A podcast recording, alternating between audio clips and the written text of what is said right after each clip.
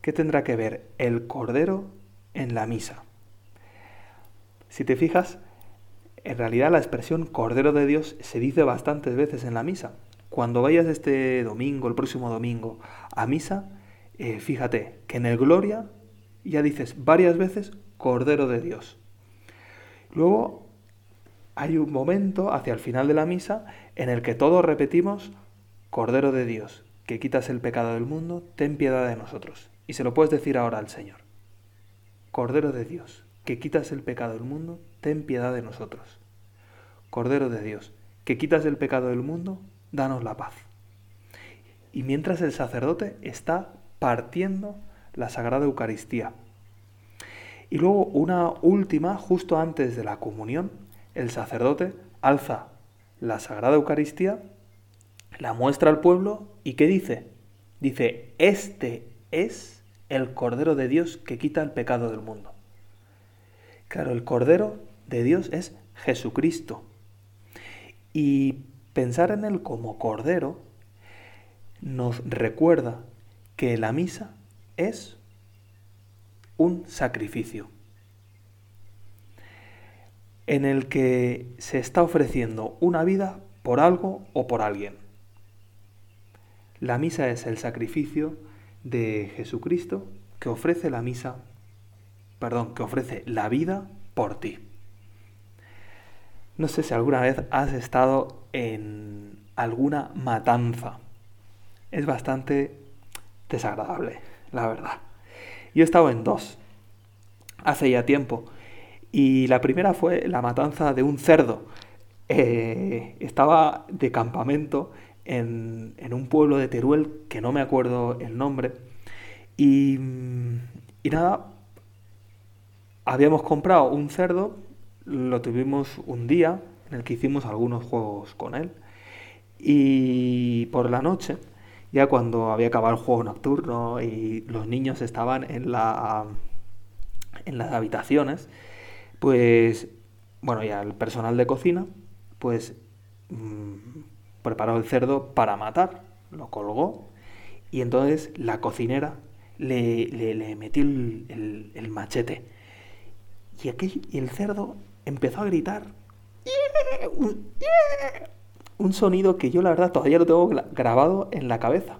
Y además me acuerdo que gritaba tanto y se escuchaba tanto, imagínate ahí en medio del bosque, que, todos los niños salieron ahí a la ventana y, empezaron a gritar a los monitores, ¡asesinos! ¡asesinos!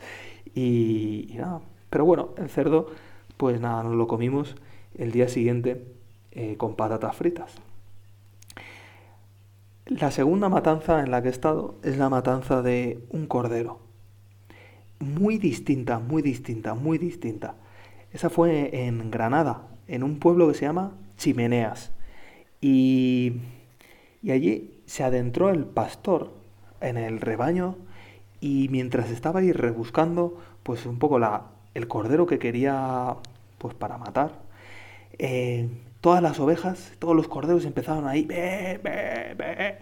y hasta que el pastor pues cogió a uno, cogió un cordero, y entonces ya todos se callaron y el corderito que tenía ahí entre manos no ponía ningún tipo de resistencia. La verdad es que era como... Bueno, pues ahora la verdad es que el sacrificio de animales pues nos resulta, hombre, esta era para, para comer, ¿no? Pero el sacrificio de animales nos, nos resulta un poco violento, un poco cruel. Y la verdad es que es desagradable. Pero en la antigüedad, la verdad suponía un elemento central en todas las religiones y también en la judía.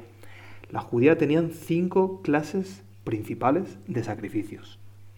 Uno era el holocausto, donde toda la víctima, ¿no? todo el, cordero, pues se quemaba sobre el altar y se ofrecía a Dios. No se aprovechaba nada, se ofrecía enteramente a Dios, el holocausto.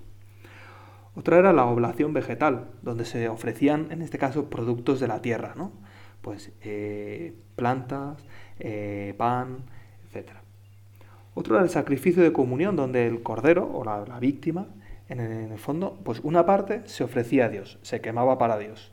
Otra parte se daba a los sacerdotes y otra parte se la comían festivamente por los que estaban participando de ese sacrificio para realzar los lazos de comunión entre ellos, entre una familia o entre los amigos.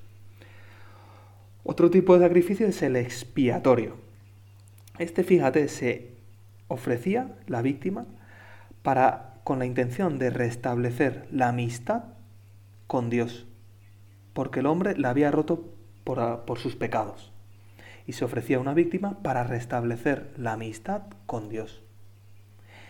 Y por último, así entre los principales está el sacrificio de reparación, que es parecido al sacrificio expiatorio, pero la intención era querer reparar con el ofrecimiento de esa víctima o de esas víctimas el daño causado por la falta que se había cometido, por el pecado que se había cometido.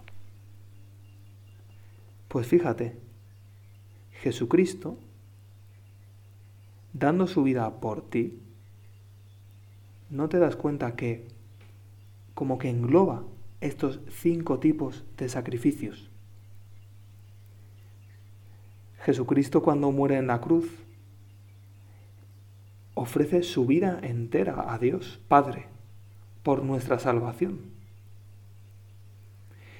Jesucristo además instituye ese sacrificio que es la, Eucaristía, con el pan y el vino, productos de la tierra, que son los que ofrecemos a Dios en cada Santa Misa.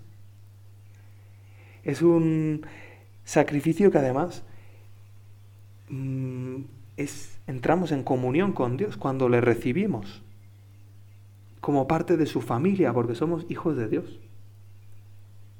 Es un sacrificio que restablece nuestra amistad con Dios, rota por nuestros pecados, porque Él muere para salvarnos, para perdonarnos nuestros pecados. Y es un sacrificio de reparación, porque repara el daño, entregando su vida, repara el daño que hacemos nosotros con nuestros pecados. Pues cuando vayas a, a misa el próximo domingo puedes pensar, todo esto. Que la misa es, la Eucaristía es un sacrificio en el que estás actualizando, celebrando el único sacrificio que Cristo ofreció en la cruz. Que la Eucaristía es presencia, que el pan y el vino son, se convierten realmente en el cuerpo y la sangre del Señor, y que la Eucaristía es banquete, que allí compartimos el alimento que Jesús nos da para tener vida eterna en nosotros.